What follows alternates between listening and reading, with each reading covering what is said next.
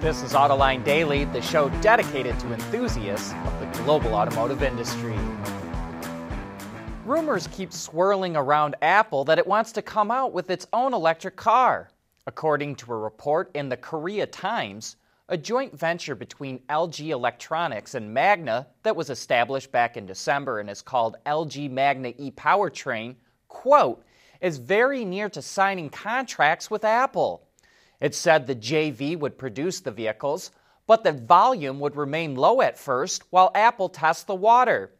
There's been so much speculation around an Apple EV that we're taking this news with a grain of salt and waiting for something more concrete. Earlier this week, GM's autonomous unit Cruise signed a deal with Dubai to provide it with autonomous robo taxis starting in 2023. And now the self driving startup says it's raised $2.75 billion in its latest funding round, which includes an additional investment from Walmart. Last year, the two companies partnered to test an autonomous delivery service in Arizona. Cruise is now valued at more than $30 billion. Hyundai revealed the all new Santa Cruz pickup, and let's start from the ground up. It rides on a modified version of the Santa Fe platform and will come out of the same plant in Alabama. As a result, the powertrain setups are pretty much the same. It's a front wheel drive based platform with the option for all wheel drive. Power comes from two 2.5 liter engines. One is naturally aspirated and the other is turbocharged. But they put out roughly 190 and 275 horsepower, respectively and are both mated to an 8 speed automatic, but the turbo features a DCT. That's where the similarities end. The Santa Cruz has a nearly 10 inch longer wheelbase and is about 7 inches longer overall than the Santa Fe. But compared to other midsize pickups, the Santa Cruz should be noticeably smaller. And when it comes to styling, Hyundai uses words like sophisticated and rugged to describe the look. We see some of that ruggedness in the big, blocky fog lamps, black fender flares, and T shaped rear taillights that look like they're bolted on, while the LED lamps and interior add a bit of refinement. The interior seen here has the optional 10 inch infotainment screen and instrument cluster. Oh, and we can't forget that bed. It doesn't look like it opens to the interior like some people thought, and it is rather small but Hyundai feels it's filling a hole in the segment. There's also a number of ways to extend the use of the bed, and it has a locking tonneau cover that slides over top. Hyundai is opening up the order books for the Santa Cruz later this month, and production starts in June. Automated and autonomous driving are important developments that help make the traffic of the future safer, more efficient, and more comfortable. We are ZF. The world is changing at an ever increasing pace. No matter what the mode of transportation, there is always the need for an efficient propulsion system. And that's exactly what Borg Warner has been doing since the earliest days of the automotive industry. Mercedes officially presented the EQS to the world yesterday which it claims will be the most sophisticated EV on the market. It's built on a dedicated BEV platform, which will be used for other full size vehicles.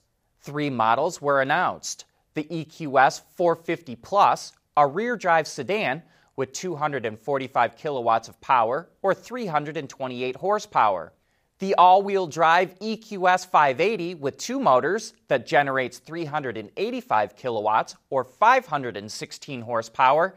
And there's a performance version coming with 560 kilowatts or 750 horsepower.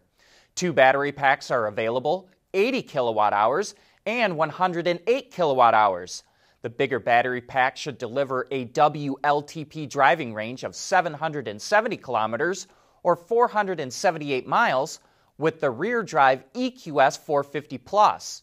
And since the EQS uses the same electronic architecture as on the S Class, it allows for over the air updates to the battery as well as many other systems on the car.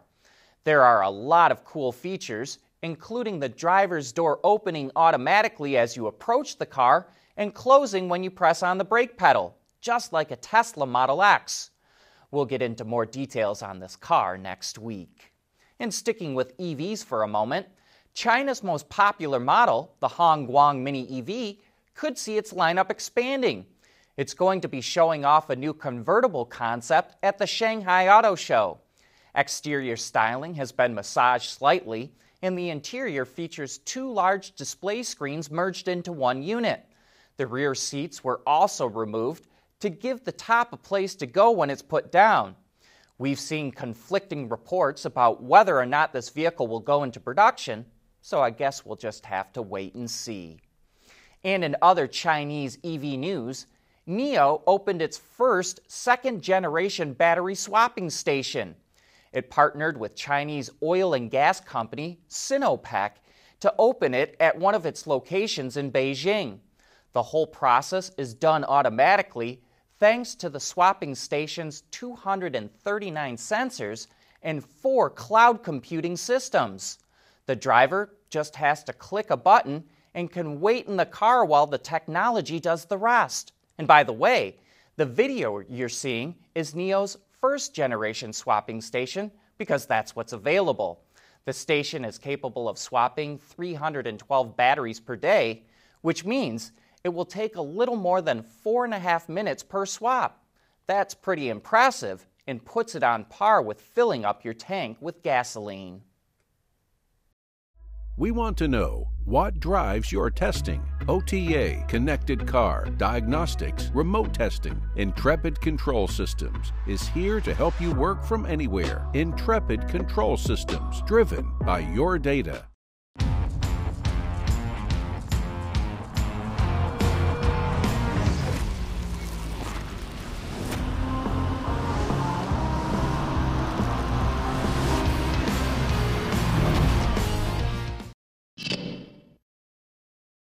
Volkswagen has its GTI and GTE performance brands, and now it's adding one for its ID family of electric vehicles called GTX.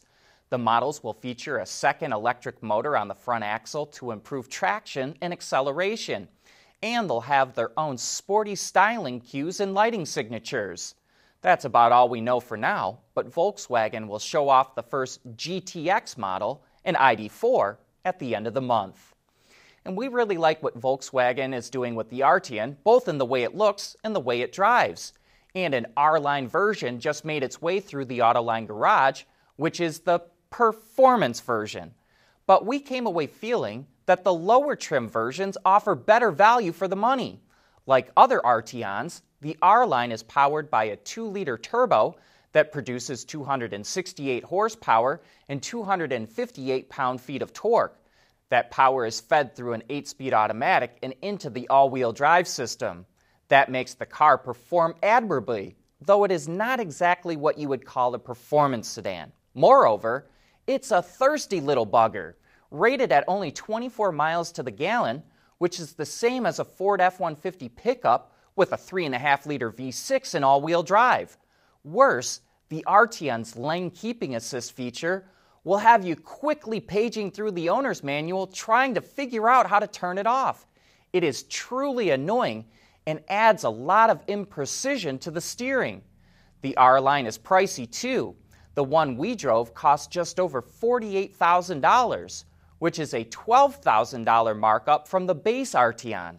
Unfortunately, this passenger sedan is trying to compete in a market that is walking away from passenger sedans. So far this year, Volkswagen sold barely 1,000 Arteons in the US market, and those are the kinds of numbers you associate with endangered species. And here's an interesting story about how Renault developed its hybrid powertrain. It was around 2010 when engineers were tasked with coming up with something for the Megane and Clio that was simple and easy to make. One of those engineers, a guy by the name of Nicolas Fremau saw his son playing with Lego Technic kits and a light bulb went off. The pieces were close enough to something he had in mind and he could make a prototype. Some drilling and gluing was required beyond the usual snapping of pieces together, but once motorized, he had a working replica of his innovative idea for a three speed transmission. It was that exact replica Fremau took to his bosses, who eventually concluded if we can make it in Lego, it will work. But that's a wrap for this week. Thanks for watching, and we'll be right back here again on Monday.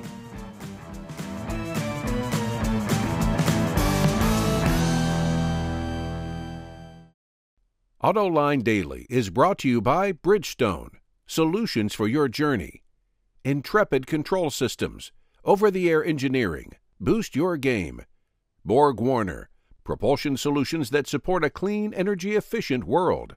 And by ZF.